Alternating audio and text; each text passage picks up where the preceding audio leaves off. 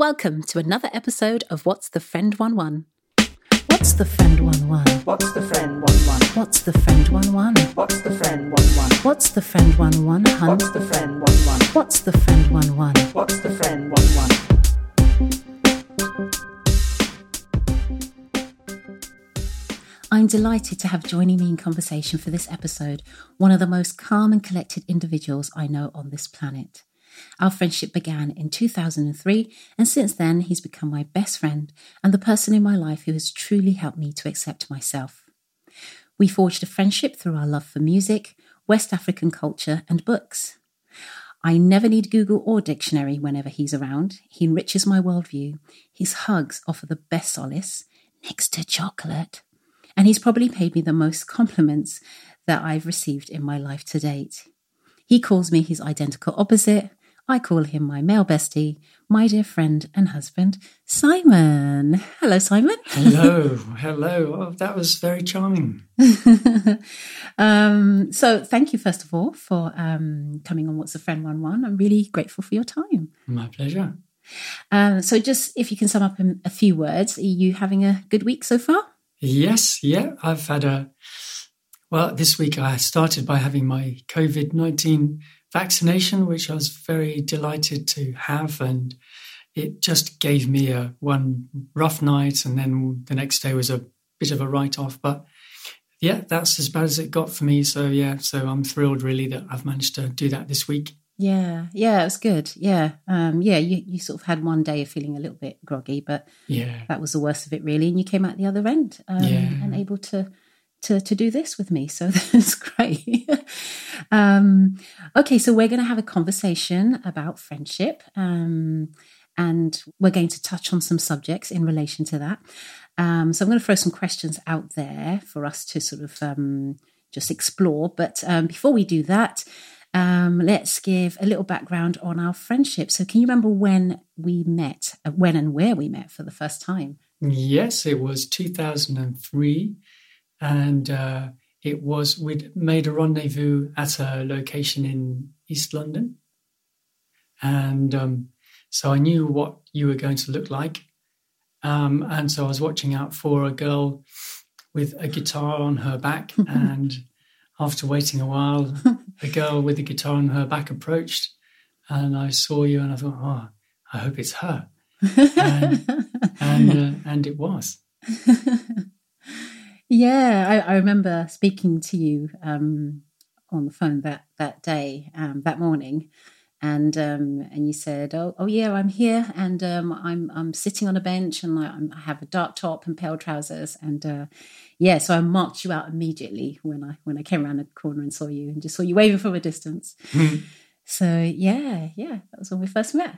Yeah, yeah. Fantastic. All right, well. Um, In relation to our sort of early beginnings, um, early friendship, I, I'm, I want to quote something from C S Lewis here on, on friendship. He says, friendship is born at that moment when one person says to another, what? You two? I thought I was the only one. Mm-hmm. When I saw that quote, it made me think of a wow moment that we had mm-hmm. when we recognize something that we were able to do that we thought that nobody else could do as well. Do you, do you remember what that was? I think so, yeah. Where it was like, oh, I thought I was the only one that could do that. Do you remember? Yeah. What was that? Yeah, well, we were in a restaurant, as I remember, and um, and we were talking about, you know, tricks that we could do or something. I said, look, I can do this, I bet, and I've never met anyone else that could. And I can I can twitch one of my eyes in a certain way, my bottom eyelid, whatever that's called. Yeah, actually, it's called, um, I looked into this, and I don't know if I'm pronouncing this correctly, orbicular, orbicularis oculi. Okay. Eyelid muscles, that's that's what they're called. And they're made up of like three other distinctive parts, which I won't even dare to go into, yeah. But apparently it's called the orbicularis oculi. Just um, a bit of throwing some fact out there. Okay, well, one of them. And I, yeah. can, I, can, I can twitch it the right one, so... I was I was proudly showing you this, and then, and then, and then, and then you were you were very taken by that, and kind of, yeah, just very kind of stunned. And I thought, oh wow, this has really been a, a great unique trick. Yeah. And then you thought you really amazed me, didn't yeah. you? Yeah. Thought, well, I'm going to get out my party trick. I'm yeah. going to kind of try and impress her. And then what happened? and then you, and then you did it back. It was so funny. I'd never met anyone else that could twitch their, their lower eyelid. Yeah. In that way. We can actually, and it's the same right eye, isn't yeah. it? And we can move it from right to left. We can twitch it, that is. Yeah. From right to left. Yeah. Yeah. And it was just hilarious. Um, and there you thought, wow, yeah, I've really impressed this girl with, with this yeah. party trick of mine, and I could do the same thing. Yeah. What did I find? That she was a match for me straight away. And that has happened many, many times. that that that stage of our sort of, um, sorry, that stage of our friendship, I I, I call our fraughtship. It was kind of friendship and courtship at the same time. And it was fraught at times too. Exactly. That's really good. Um, so I'm I'm going to, at this stage, I'm going to highlight the exact length of our friendship. Mm-hmm. And as I mentioned in the introduction, we went way back in two thousand three. So that makes it eighteen years. That marks eighteen years of our friendship, in wow. fact. Yeah, eighteen years. So here are some other things that have been around for that length of time too. Mm-hmm. Apple's iTunes um, music store is eighteen years old, launching in two thousand three. Wow. Did you believe that? Yeah. The London Congestion Charge came into operation eighteen years ago. Yes, so that that's was been a, around as long as us. A close well, companion of ours in the early days as well. It was, wasn't it? And the Pixar classic Finding Nemo is eighteen years old. Wow. Oh, wow. Do you remember? Just uh, keep what, swimming. Just keep swimming. Just keep swimming. And uh, I just have some lovely memories of us watching that with our of our son when he was a tiny tot. Yeah. Do you remember? Yeah. Oh, and we watched it probably about twenty times, I think. Mm-hmm. Wow. And that's that that really got us into Pixar, didn't it? That was mm-hmm. the thing that really got us into Pixar, watching uh, Finding Nemo. Um, and just one more for you, actually. This is this is a bit of a nerdy audio engineering one just for you. Mm-hmm. Um, Digi Design released Digi double oh two back in two thousand three. So Digi double oh two is eighteen years old as well. Really? Wow. Do you, do you still have a Digi double oh two? No, no, I sold it at one time, but, you know, I must admit it was a close run thing between you and Digi double oh two yeah, I, I remember, for a while. I remember, I remember. um, just just, um, just for the purpose of people listening, um, in ten words, okay, only, um, what, what's Digi double oh two? Can you sum up what a Digi, Digi double oh two is? Yeah, it's an audio interface that works with Pro Tools recording software. And at the time, Pro Tools would only allow their own hardware to work with their software. So you had to keep buying a new interface every so often when you upgraded your Pro Tools. So that was the one at the time, double oh two. Yeah. Um, and I never got a double oh three. I think I switched after that. Yeah. Okay. Cool. Lovely. I'm, I'm glad. I'm glad you summed it up in a few words, because I know you would have gotten carried away if I if I allowed you to. Okay, so are you ready to delve into the first question? Mm-hmm. Um, okay, so this one is just a a basic default question I'm I'm asking everybody um, to start with, which is, how would you define friendship? Friendship is a a connection with someone that you possibly might not be able to explain or understand at, at the beginning, um, and it's just something that can transcend all kinds of barriers and and backgrounds, and it's a feeling of connection with someone that kind of turns into loyalty at some point as mm. well, probably not long afterwards as well. Um, and then you feel a sense of loyalty that, again, might help you um, overcome all kinds of differences and, and, and events that occur along the way. Yeah. And, uh, yeah, and then a friendship is something that has longevity as well. Yeah. It's something that's around that that's around for a long time. It's something that you share for a long time. Yeah. Yeah. Oh, lovely. I like that. Thank you. So on that basis then, what, what's the longest standing friendship you've had? And can you say a little bit about it? You, you mentioned the word loyalty. So um, yeah, on the strength of that, what, what's the longest standing friendship you've had? And, and can you say a little bit about it? I'm not sure about the single most long-standing one, but um, I've got some chums from school days, and one of the, but the one that springs to mind is a friendship I have with somebody from West Africa, and yeah. which I first went to in nineteen ninety. Mm-hmm. Just within um, a few weeks of arriving in, in Dakar, when I was still very much finding my feet, I came across this chap, and I remember writing in my diary that day, oh, here's someone that really seems to know how to get things done. And that's proven to be so true over the years that have followed. You know, that's what, thirty years or something now. Wow, that's long. Yeah. And uh, yeah, we've just, you know, this was a long time before the term bromance was invented.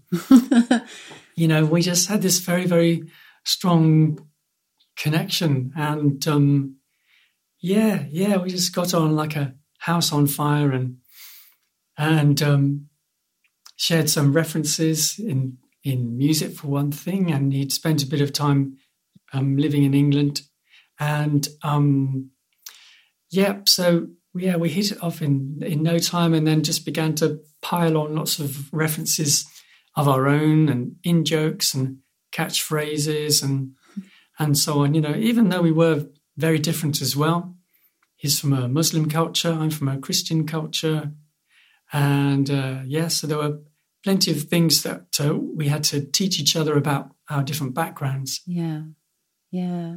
It's I, I know who, who you're referring to, which friend you're referring to, and um, and it's true. Those those in jokes that you're talking about have, have still stood the test of time, you know.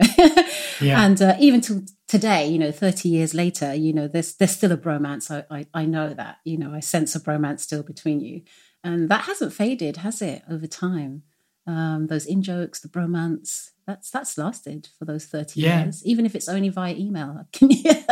yeah, um, yeah, yeah. It's it's taken me by surprise. Yeah. So how, how do you think um, you've been able to sustain that friendship for that length of time? Then how how you've both been able to do that?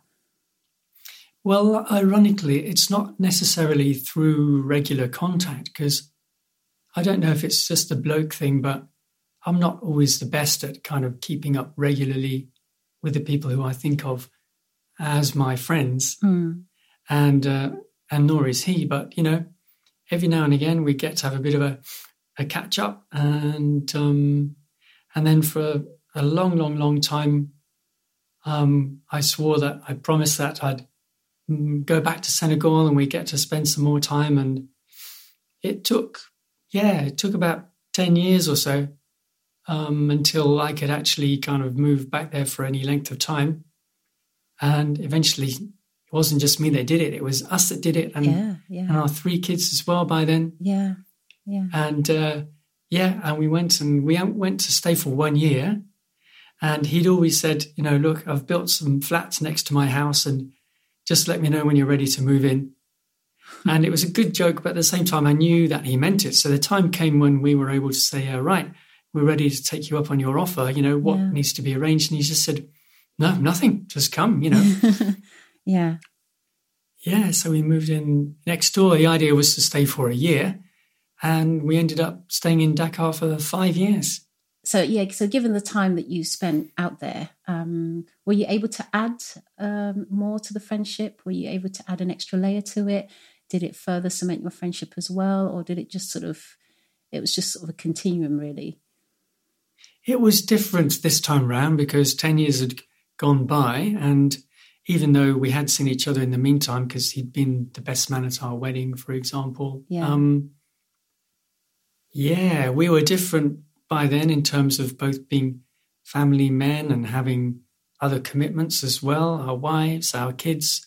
And, I mean, in his case, um, a whole network of people that he supports as well. Mm. In his extended family. Yeah. And um, and that, in the meantime, had come to be one of the most prominent things about his life. So, you know, he works very hard, which is part of Islam, is that you work very, very hard. Mm. And so, yeah, he was highly committed to supporting his extended family. Yeah. And I was highly committed to carving out a little niche for my own small family yeah, yeah. there. And so, yeah, yeah, you know, we got to kind of have a different sort of rapport mm-hmm. as family men, and we live next door. So it was great just to be able to go and knock next door yeah. in the evenings and spend a bit of time just watching the news and commenting on things in the news or listening to old songs and sometimes going to gigs. And, um, yeah, yeah. you know, yeah, we weren't quite as crazy as we were in our in our twenties and our student days. But, you know, it's only right that those times should have passed and something else should have emerged in its place yeah, in a yeah. different time of life. Yeah.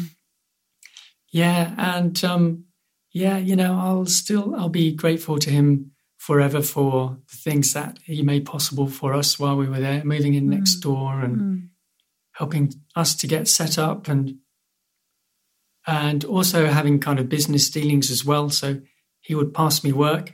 Yeah. At um, he would pass me work at appropriate times, and even though he was much more connected than I was on the scene of translating and interpreting jobs, I every now and again would manage to put something his way too. Yeah. Yeah. Yeah. Mm. Yeah. Yeah, you know, in, in mentioning um, Senegal and you you living out in living in Senegal, um, in fact, you've travelled a fair bit around the globe and you've learned how to operate in three different languages at different times. So the next question I have for you is, what is it like navigating friendships through different languages? Mm, mm, yeah, that's an interesting one. Yeah, um, not as easy, I mm. think I'd have to say mm. straight away, because, uh, I mean, at least my humour is very language-based and it's kind of wordplay-based. And yeah. and I can remember trying trying out kind of linguistic gags in French and Spanish and and them just not coming off. Kind of going whoosh right just, over their heads. Yeah. Just getting corrected instead when yeah. I was when I was trying to be playful. Yeah. For, for example.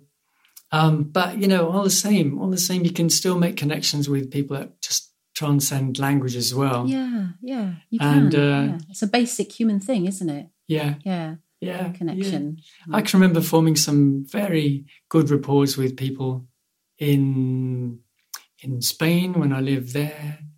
And then in Colombia, when I lived there, you know, all kind of based in Spanish and not people I'm necessarily too much in touch with now. But mm. yeah, you know, we still managed to form some really strong rapport, again, based yeah. on uh, music or cycling or, yeah. or other interests like that. Mm. Yeah, I mean, I've I've lived abroad as well, and, and I've had to navigate in one or two different languages as well. And I wanted to ask you this question because, um, you know, I, I, I think one of my struggles was just, especially when you don't have such a strong command of of a language, is trying to get your your true personality across yeah. and your sense of humour. And I'm not saying I'm the most funniest person in the world, but I do like telling jokes sometimes and being funny. And and I remember that was so hard to get across. And even like some of my most profound opinions and thoughts, I couldn't always share them. Mm-hmm. And um, and those friends and the people that I met out there, uh, as much as they were lovely and, and kind towards me, they... They they couldn't help sort of treat me like I was a little bit simple mm-hmm. at times, yeah. which, and thankfully, because I, you know, at that stage of my life, I had enough self-confidence, you know, I, I didn't mm-hmm. mind too much and I wasn't put off by it, but it was a bit of a struggle, really. Mm. Do, do, you re- do you relate to that struggle? Oh, oh just yeah. kind of being treated, you know, just like they really take you at face value and there's this yeah. whole other aspect to you that's just, you know, not able to surface because of, mm-hmm. you know, just sort of language skill issues or, yeah. you know, lack of language skills. Um, yeah. So you do you relate to that? Oh, yeah. Especially living in Madrid. I remember just people just treating me like a kid, you know. Yeah. Even though we were the same age, you know. Yeah, it's exactly that. They would treat me like I was, like I was simple, which has not been helped by the fact that my name is Simon. Of course. I didn't put those two things together.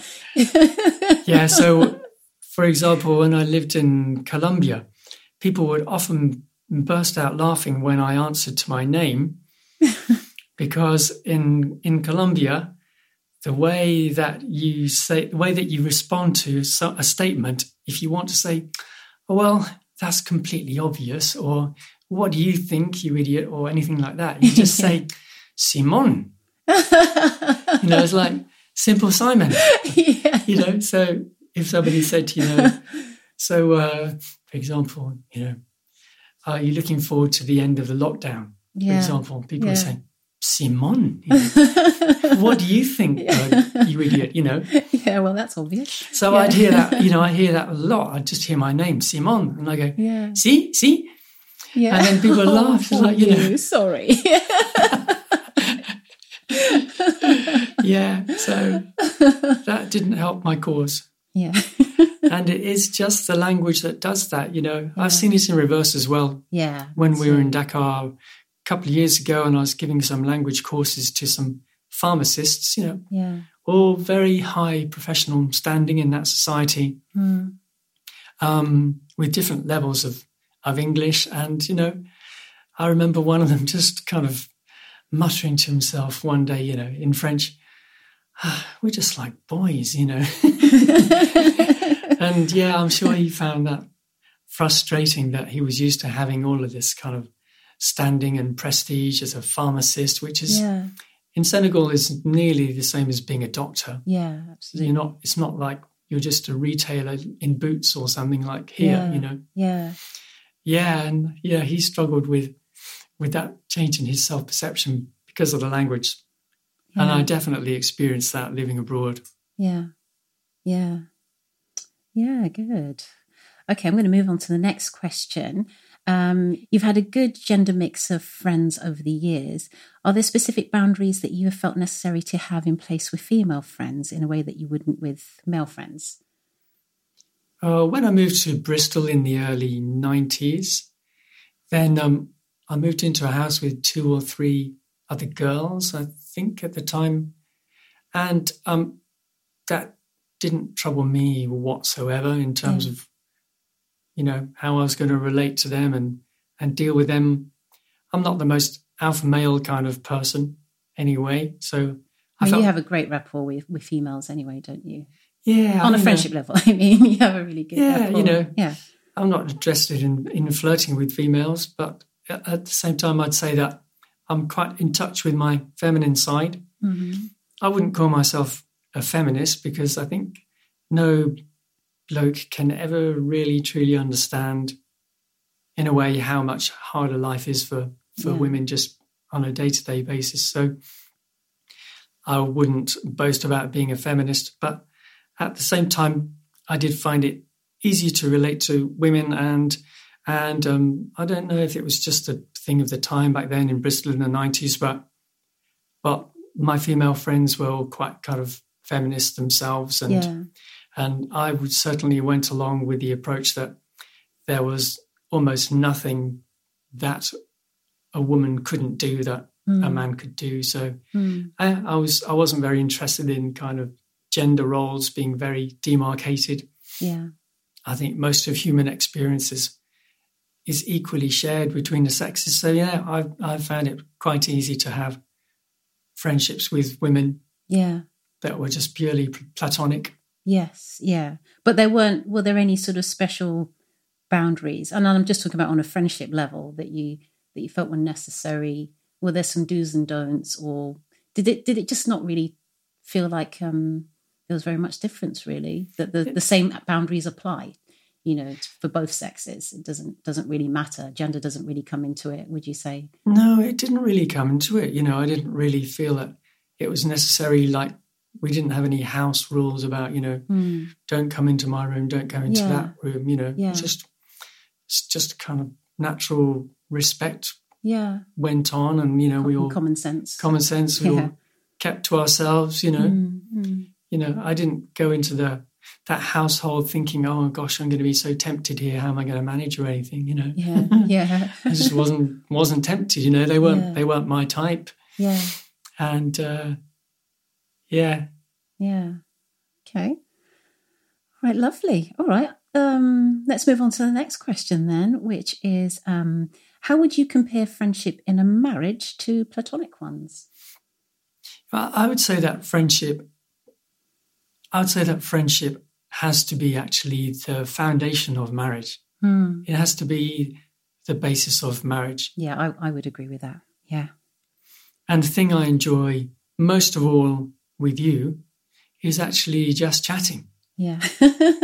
which which might surprise you because... Um, I always do more of. Cause you, yeah, because uh, you tend to say more than me. But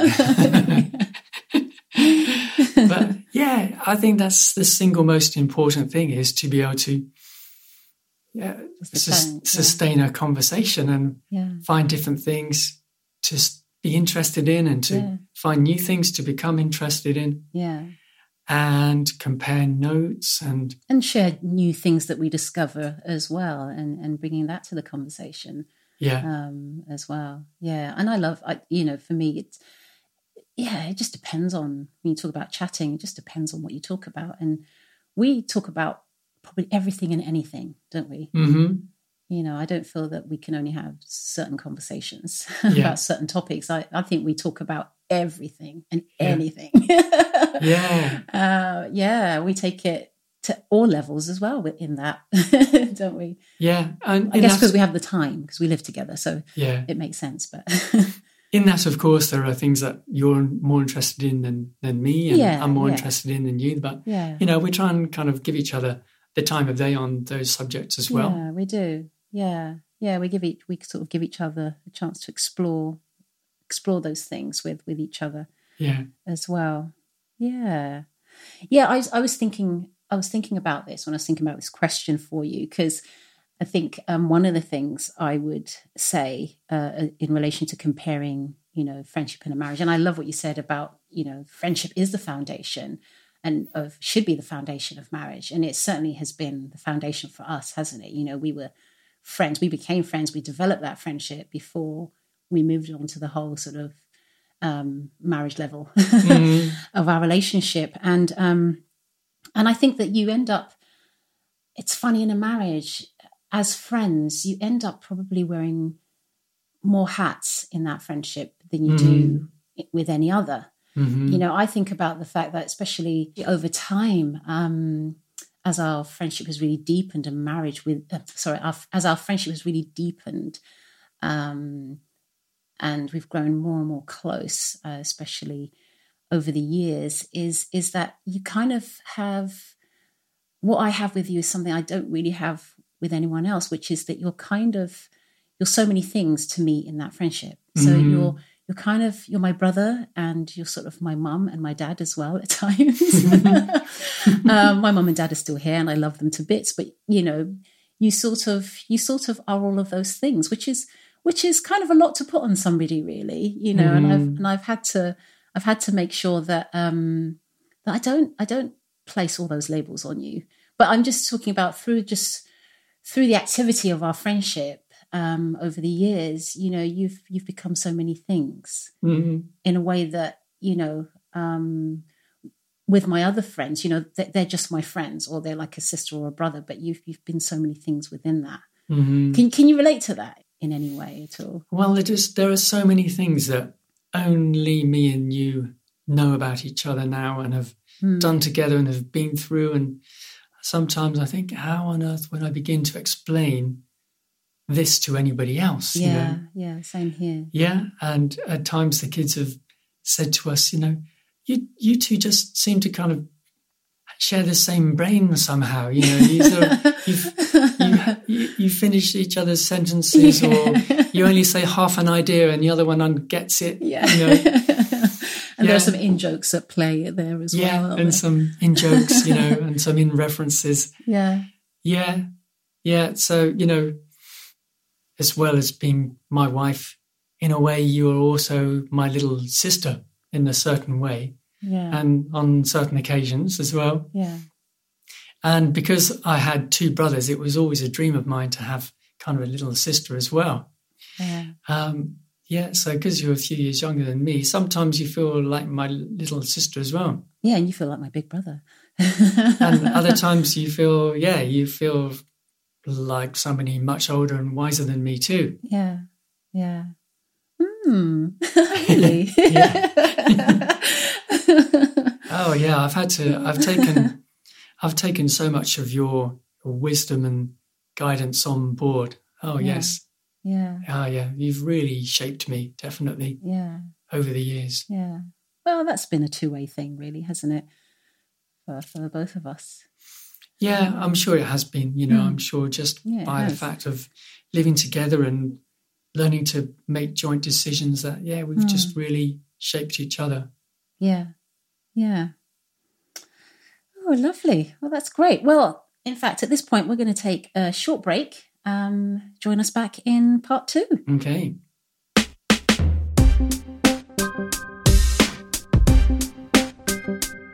What's the Friend One One?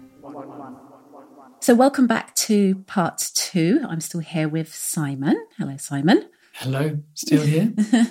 Enjoying.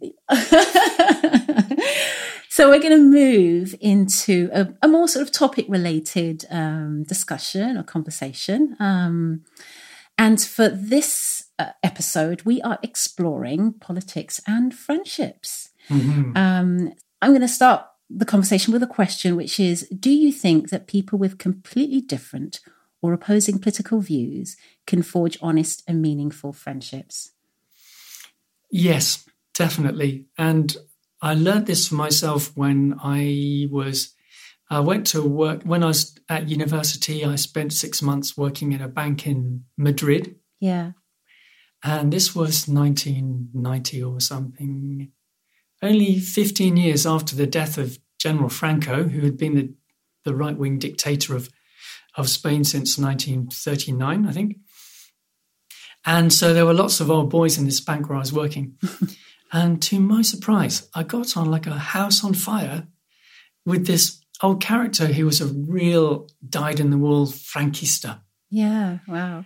And, yeah, I was I was amazed that we just got on really well. And... And and we had loads of great banter and jokes, and, and he would make fun of my dodgy Spanish pronunciation. and and you know and um, and so and I'd tease him about being a Franco supporter. Yeah. And uh, yeah, the catchphrase for Franco supporters after well after democracy arrived in Spain was um, uh, they would say uh, with Franco we had it better. Yeah. Which in Spanish is um, "Con Franco vivíamos mejor" is what they used to say. Yeah. So I'd repeat that to him as often as I could, you know, when when things were going badly in the office or something like that, you know.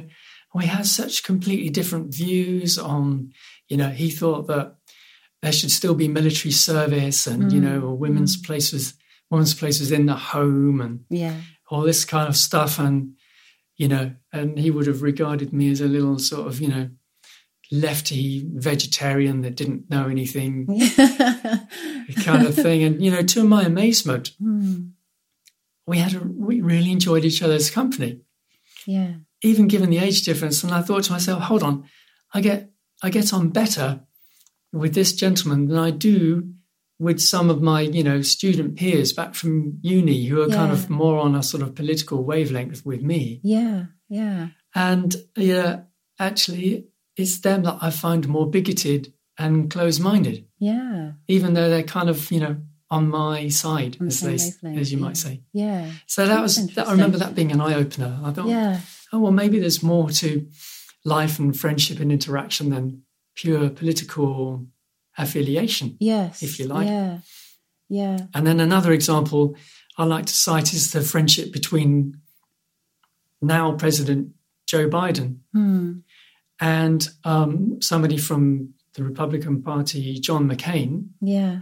They became friends. They met not long after the Vietnam War, kind mm. of early seventies. Yeah.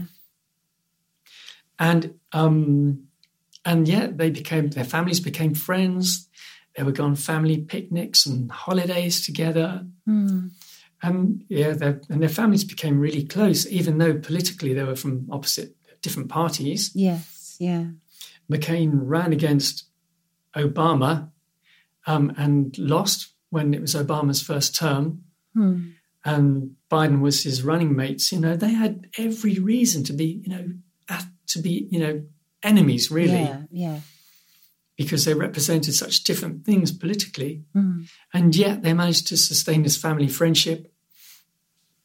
Biden read the, eul- the eulogy at McCain's funeral. Yeah. McCain actually died of the same thing that Biden's son had died of, yeah. of, of brain cancer. Yeah. So over time, they had all of these connections, you know, for better or for worse in terms of the events that arrived in, in life. But yeah, somehow it, it all these things united them, and mm. and they were friends in, until the end, you know. Yeah. Biden's widow, sorry, McCain's widow actually backed Biden for the last presidential campaign wow. yeah. instead of Trump, even yeah. though Trump was from the same party the same as McCain, party. you know. Yeah. McCain was an old school, proper, decent Republican. Mm. Yeah, so yeah, their their friendship endured years, you know, yeah. at the highest level of, of political um, antagonism or yeah. what would you call it? You know, political... Um, A rivalry? Rivalry, that's the word, yeah. yeah. At the yeah. highest level of political rivalry, yeah. Yeah, yeah. I mean, I personally, I think that friendships can and should transcend party lines. They should, yeah. No, absolutely. And I and I, I think allowing friendships to be stifled or changed because of politics is essentially allowing politicians to have a say in your in your life and your friendships. Mm-hmm. Um, and I think... Um, Yeah, that's sort of giving politicians more more credit than they deserve. I don't know, more importance maybe, sorry, than they than they deserve. So I think yeah. I think so. You know, divisions, dichotomies come and go. So many dichotomies are yeah. false dichotomies as well. You yeah, know, they are. Like in America, the Democrat-Republican dichotomy, or here, the Leave-Remain yeah. dichotomy regarding yeah. Brexit. You know, there is a... so many more things that unite us than whatever Divides happens to sense. be the division yeah. of the day. You know, yeah. you know, four hundred years ago, it was, it was in this country. It was, you know, are you from, are you from the House of Lancaster? Or are you from the House of York? You know, yeah. who cares about yeah. that now yeah. these days? uh, it's lovely. All right, I'm going to ask you another question, which is: have you ever been tempted to compromise your political views for the sake of a friendship? In life, one thing I've learned is that often I've learned more from being proved wrong than being mm. proved right. Yeah. And what's great about that is if you're just proved right, then all it does often is confirm your own conceits yeah. or your own prejudices. Mm-hmm. And you don't have to take any, you don't, you don't have to take a harder look at yourself than that. And what's better about being proved wrong is that, um, yeah, it does make you, you know, challenge your own assumptions yeah. and and question your conceits and prejudices and learn something new, you know? Yeah, yeah. Be taken somewhere where you didn't think you could go and discover a different angle normally, which is that it's not just a choice between A and B, you know? Mm, mm. There is a third way. Yeah. There is an alternative. Missus Thatcher liked to say um, back in her time, she liked to, her answer for many things was, Tina, mm. there is no alternative. Yeah, yeah. And that, that wasn't true most mm. of the time, you know. Mm. So it's very often, it's very often only when you're proved wrong that together with your with your person who you're disagreeing with, you know, you can mm. find a, th- a third way together. Yes, yeah. Yeah, so so in reverse to that then, um, have you ever had to rethink a friendship because of because of politics?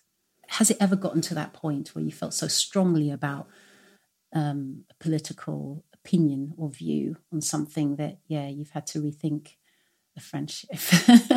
um, not not really, because even even though I say it's been enlightening to meet people with a very different view, you know, I am a bit of a, a creature of habit, and mm. naturally I will prefer people that aren't going to challenge me too much. You know, I do like to be forced to come out of my comfort zone a little. Yeah. But, you know, I think as I'm getting older and, and maybe wiser, I don't look so much to political affiliation for identity, really, yeah, you know. Yeah. Which is uh, wise. I think that's wise.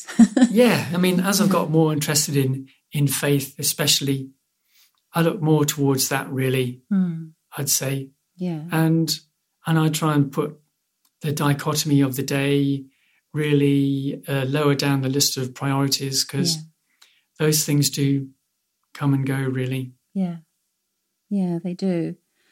So would you would, would you invite somebody over for dinner then, knowing that they have opposing political opinions to your own, your own opposite end of the scale, even, in fact?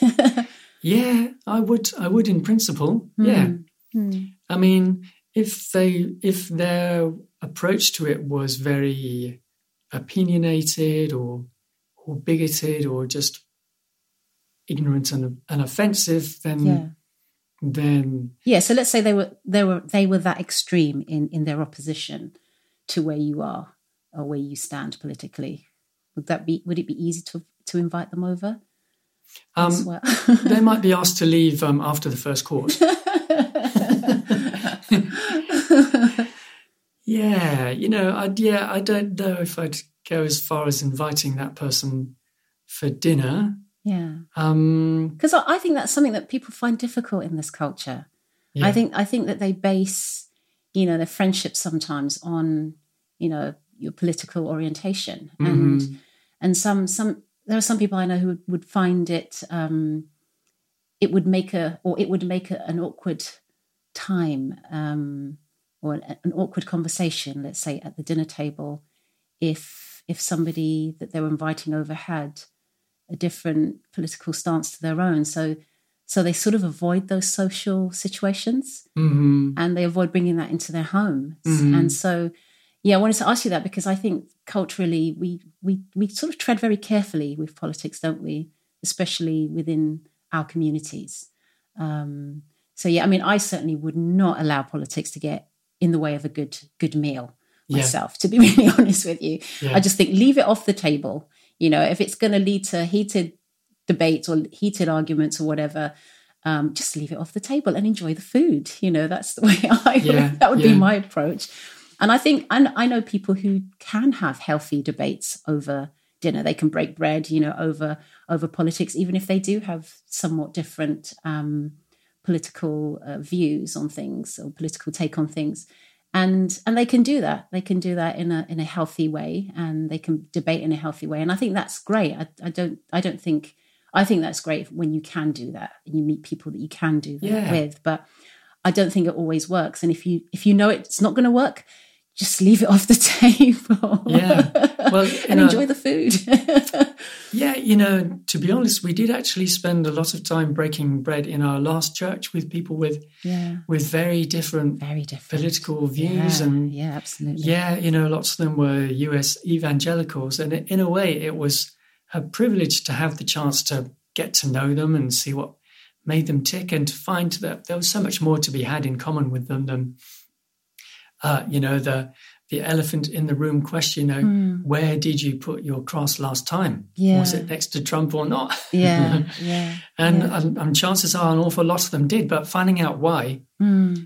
was only only something that was educational and yeah. enlightening, you know. Yeah. And um, and that was really good. You know, I'm very fond of some of those people, but if I'd met them in a Facebook in a different context. Forum or something like yeah. that, you know, yeah. yeah, it would have been... could easily have just been daggers drawn. Yeah. Yeah, and, and some of their worldview rubbed off and, on me as well, and I took some of their views and perspectives on board too, and, and that was good for me. Yeah. And um, but I remember even before I encountered them, I remember thinking that even though most people I know would be would be considered liberals or progressives, the problem with liberals is that they're tolerant of everything except for intolerance. Yeah, in, that's very by true, their own actually. Definition. Actually, that's very true. That's a good point. You know, so yeah. what they define as intolerance, mm. they are very intolerant of themselves. Yes, yeah, and and they can be quite passive aggressive about that. Actually, yeah, you yeah. know, they can be quite exclusive. Mm. Um, yeah, I have seen that in action, actually. Yeah. Yeah. You've seen it too. Yeah. yeah. Yeah. And, you know, and that's not something that has I've always found very appealing about people with those kind of leanings, even mm. though I might identify with a lot of that myself. You know, yeah. I don't like to see how they will exclude people or how they will be prejudiced in their own way mm, mm. against people that have different views to them, you know. Yeah, yeah.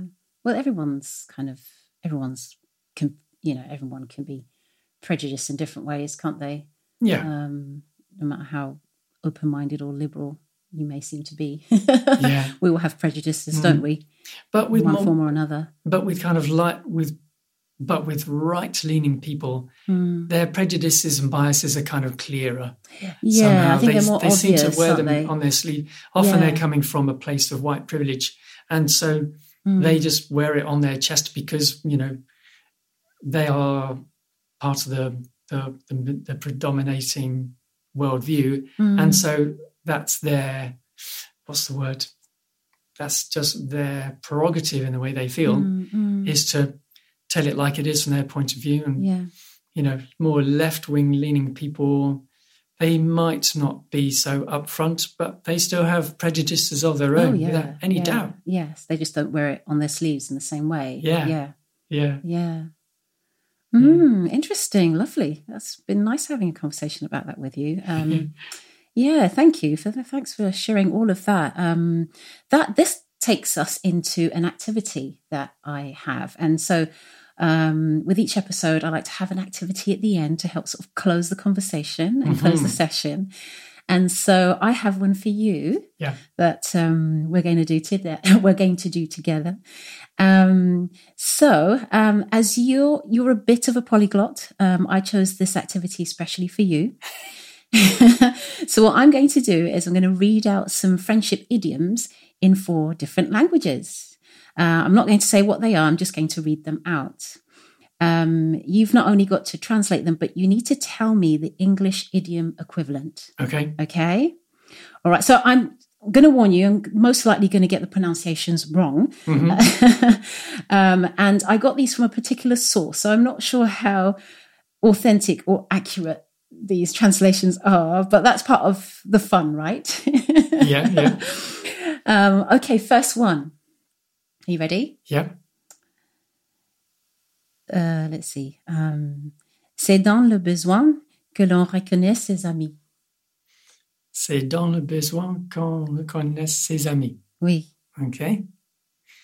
Um, okay, I think I've got it. A friend in need is a friend indeed. Absolutely lovely. Uh, is that right? In what language? What language was that? In French. Okay, I know it's obvious, but I'm gonna, I'm gonna, yeah. I'm gonna just kind of do that for the sake of it. Um, yeah. And what, what, what would you say? What's the direct translation of that? So you're right. You got the, the idiom right. The, the English equi- um, the English idiom equivalent right. Yeah. Um, but what's the direct translation? It would be. It's only in need that you recognise your friends. Yeah. Good. Yeah. Okay. Yeah. yeah. Anna, can I add something else to that? Yeah, yes, please. Another yeah. observation on friendship that, that reminds me of from a song called The Fly by U two. Yeah. And it says, it's no secret that a friend is someone that lets you help. Yeah. So that's kind of equivalent to the yeah to the idiom as well in and, that and, sense. But in a way, it's kind of the, the opposite way around. Yeah, because a is. friend is also someone that lets that, you that help. That lets them. you help, not just um, someone that's in need. Yeah. Yeah. Yeah. Yeah, I like that. Yeah, yeah. You don't necessarily need to be in need to be yeah. the person that's being shown that you're the friend. Yeah, it works the other way as well. Mm. Yeah. Yeah, I like that. All right, you ready for the next one? Yeah. Let's see how I'm going to do this. Oh, my goodness. Okay. um, Como guisantes en una vaina. Not bad. Not I could bad. be saying anything here. That's good. What's wow. the idiom, first of all? The idiom in English is like peas in a pod. Oh, lovely. Oh, wow. I'm impressed. Lovely. So, um, and what language? Spanish. Spanish. And um, what's the direct translation? I think it's quite similar to English. Yeah. Uh, oh, it's, yeah, it is, um, yeah, like peas, guisantes. Yeah. Oui. En una ba- vaina, is it? Oui, vaina. Vaina, okay. Yeah, a pod. I'm just guessing a pod, yeah. that it's, from it's, the context. Yeah, yeah. I, I saw the, the sorry, the direct translation for vaina, and I might be completely wrong, and I and, I, and this is down to the source that I've used, um, is meant to be a sheath or something, which a I think sheath. could be. How's it yeah. spelled? Um, V A I N A. Oh, okay. So like pods in a in a sheath. Really? I think is what is what the direct translation is. Oh, that's interesting. But I don't know. I'm not. I'm not uh, a linguist. That's linguist, interesting. A linguistic expert in that. But yeah, is that what it means? Because in Colombia they use that word all the time. Which one? Vaina. Vaina. Ah, oh, do they? But they use it. They use it. It's it can it can be um uh, a bit rude actually. Oh, they, they use it to mean like you know. Like any old thing. They use it just to mean thing, you know. Yeah. But it's kind of when you're being a bit offhand or even disrespectful. Yeah. About... So was that the right word? I, I yeah. won't be offending anybody by... No, no, it's, no. It that... is clean. I'm sure that's... is I'm it sure, clean? I'm sure that's the proper context. Okay. But, but it is clean though. Yeah. Okay, good. anyone anyone listening in, Colum- in Colombia might just be laughing because it's, it's a bit irreverent, you know. Like, you know. Like if you say, for example... Holy que vaina, you know. Oh, really? What's a thing? But what it's like, you know, oh. What a cock up or that sort really? Of thing. Yeah. So like two like two peas in a thing. Could be like that. So wow. I wonder how they got from pod to... Well, I, like I said, this is based on the source that I've used. So I don't know how authentically accurate everything yeah. is, but I think that's kind of somewhere along the line. There were so many variations, actually. So yeah. I just had to rely on one source. So whether that source is is um, reliable or not, um, I, I, you know, I don't know. Yeah. um, funny. Okay. All right, next one. Yeah. Oh, goodness, this one. Uh, right. Um, okay. Gleich und gleich gesellt sich gern. Oh, one more time. Gleich und gleich gesellt sich Gien. Gesell, gesell sich gien. And again, this was the one I had trouble with as far as translation. So yeah. I might this may not be an accurate translation at all. Yeah. But let's just go with it. Gleich. Gleich or gleich or gleich. Gleich. C H? Yeah. Okay, gleich und gleich. Gesellt sich gien. Again. What's the last word? Sich, it's spelled G E R N. Gern. Gern. Gern. Is it gern? Gleich und gleich gesellt sich gern. Yes, that sounds right. okay, okay. I, What's I, the idiom? I might be able to work it out. Gleich, gleich can mean, gleich is kind of imminently. Oh, really? In, in German, goodness, yeah. That's a very profound uh, translation to what I thought it was. yeah, people use it, it means... It means soon, but people use it to mean kind of right now as well sometimes. Oh, goodness. Okay, so I may gleich, have got this completely wrong. Gleich like something. Gern. Gern is gladly. Oh, okay. Um, and sich? Sich is, it's to, to oneself or to itself. Oh, really? So oh. I'm going to make a guess at slowly, slowly catchy monkey. No, it's not. And, um, yeah, I just, I think... Go on. Again, this this the translation for this, it was so varied. So I just went with one that I thought would work. But the direct translation from what I could make of it was that it's supposed to mean like and like stick together. Oh. But my German is is, really? Not, is absolutely zero. So yeah. Oh, okay. Gosh. So gleich, so I just thought gleich meant like. Like and like stick together. And okay, on that basis, we're going to come back to that, but on that basis, what what do you think? The, the the idiom is the, the in, in English. What's the equivalent? That would then be birds of a feather stick together. Yeah, absolutely. Yeah. yeah. So I struggled with this one, I'm afraid. um, but so what would you say then in reference to the translation? Not a good one? Not an accurate one? Oh, no, no. I'm I'm sure it's fine, but yeah, yeah I I hadn't heard of that way of using gleich. Yeah. Well, oh, gleich be, can be equal as well. That's what it is. Yeah, equal yeah, and gleich equal. Gleich is equal, yeah, yeah, as well sometimes. That could be. I don't know if that's an actual translation that they would use, that yeah. a German, a native German would use, but yeah. um, but those words are supposed to sum up that kind of thing. yeah, my German's a bit rusty, I'm afraid. I haven't, made, haven't maintained it very much since about nineteen eighty-nine. Wow, or something. But you, you can conversate well in German. I've heard I've heard you conversate with friends of ours. I I can with, uh, have I, I can understand quite a lot. Yeah, your still, comprehension yeah. is really good. Yeah. Yeah. okay, next one then. Um, yeah. Let's see if I can do this one. Uh, Al mico del senno. Al mico del senno. Al mico del senno. Okay. Assuming from your intonation that it's Italian. It's Italian. Al mico del senno. So seno is, if it's like Spanish, then that's breast or Ooh, chest. Good one. Del is of. Yeah. Um, al mico. Al is to the, and mico is. Um, I'm not sure what mico would be. Mm, think to, of something similar in f- Spanish that sounds a bit like that. Um, mico. G- given that we're talking about friendship, that's your clue. Okay, okay. You got mio in Spanish, to me or mine. Um, ah, okay, I know. Okay, uh, amigo del seno. Oh yeah, amigo maybe. So, yeah. Oh, okay, you're cool there. Yeah, so that would be a bosom buddy. Yay! Yeah, I struggled with this translation as well because there was another word, not seno. It meant it meant which meant sort of more like like a, a friend or a buddy. Mm. But um, or something like that, yeah. So seno is kind of like bosom. You're right. So yeah, that's that's that's the English equivalent, which is bosom buddies. Mm-hmm. Yeah. Oh wow, you got them pretty well. I think my German failed you a little bit there. Sorry. Like I said, I have no my my my German is non-existent apart from Guten Tag. That's probably as much as I know, and and um, bread and water probably words for those. Um, so yeah, well done. You did well with that. Oh, thank you. Oh, great. All right. Well, that wraps up um, our session, actually. Um, the time you, has flown. Time has flown by. It's very quick. And you're always kind of straight to the point. So I feel like this has been really easy in a way. Um, be, being the, the male that you are and the Simon that you are, you're always really just straight to the point. And I love how you express yourself um with with a few words, but you're just always so meaningful. You always get across your point, but you're never flowery in the way that I can be.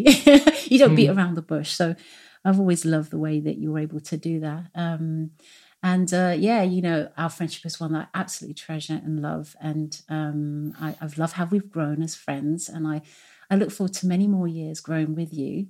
Um, and yeah, like I said in the introduction, you have been probably one of the main people on my in my life to to help me accept myself, actually. Um, so there are just so many rewards from from from being friends and from our friendship that I've been able to enjoy, sometimes even take for granted. Um, so thank you, dearest mm. male bestie, um, mm. friend, mm. identical opposite. for you, for you a thousand times. Do you remember where we saw that line in a book about a great friendship? I do, yeah. It was an amazing friendship. Actually, that line brought a tear to my eye when I read that book. It was from, I don't know if we're allowed to say, but I'll just say for the record, um, it was from The Kite Runner. Yeah. And just that those, just that line alone actually brought a tear to my eye when I read that. Yeah, I thought, what an amazing friendship. It was a symbol of such a loyal and um, solid uh, friendship between these two characters, and um, yeah, it, it certainly brought a tear to my eye when I read that. It was great. Mm. yeah. yeah. So thank you, and um, much love, mm. and uh, enjoy. I'm going to enjoy continue doing friendship with you. Yeah. And uh, have a good week. Yes. Yeah. Thank you. Goodbye. Okay. Bye-bye. Bye. Thank you for listening. Join us again for another episode of What's the Friend One One. What's the Friend One One is a Thirsty Worker production. Produced by Amy Farl. Music by Amy Farl and Simon Sleeth. What's the Friend One One?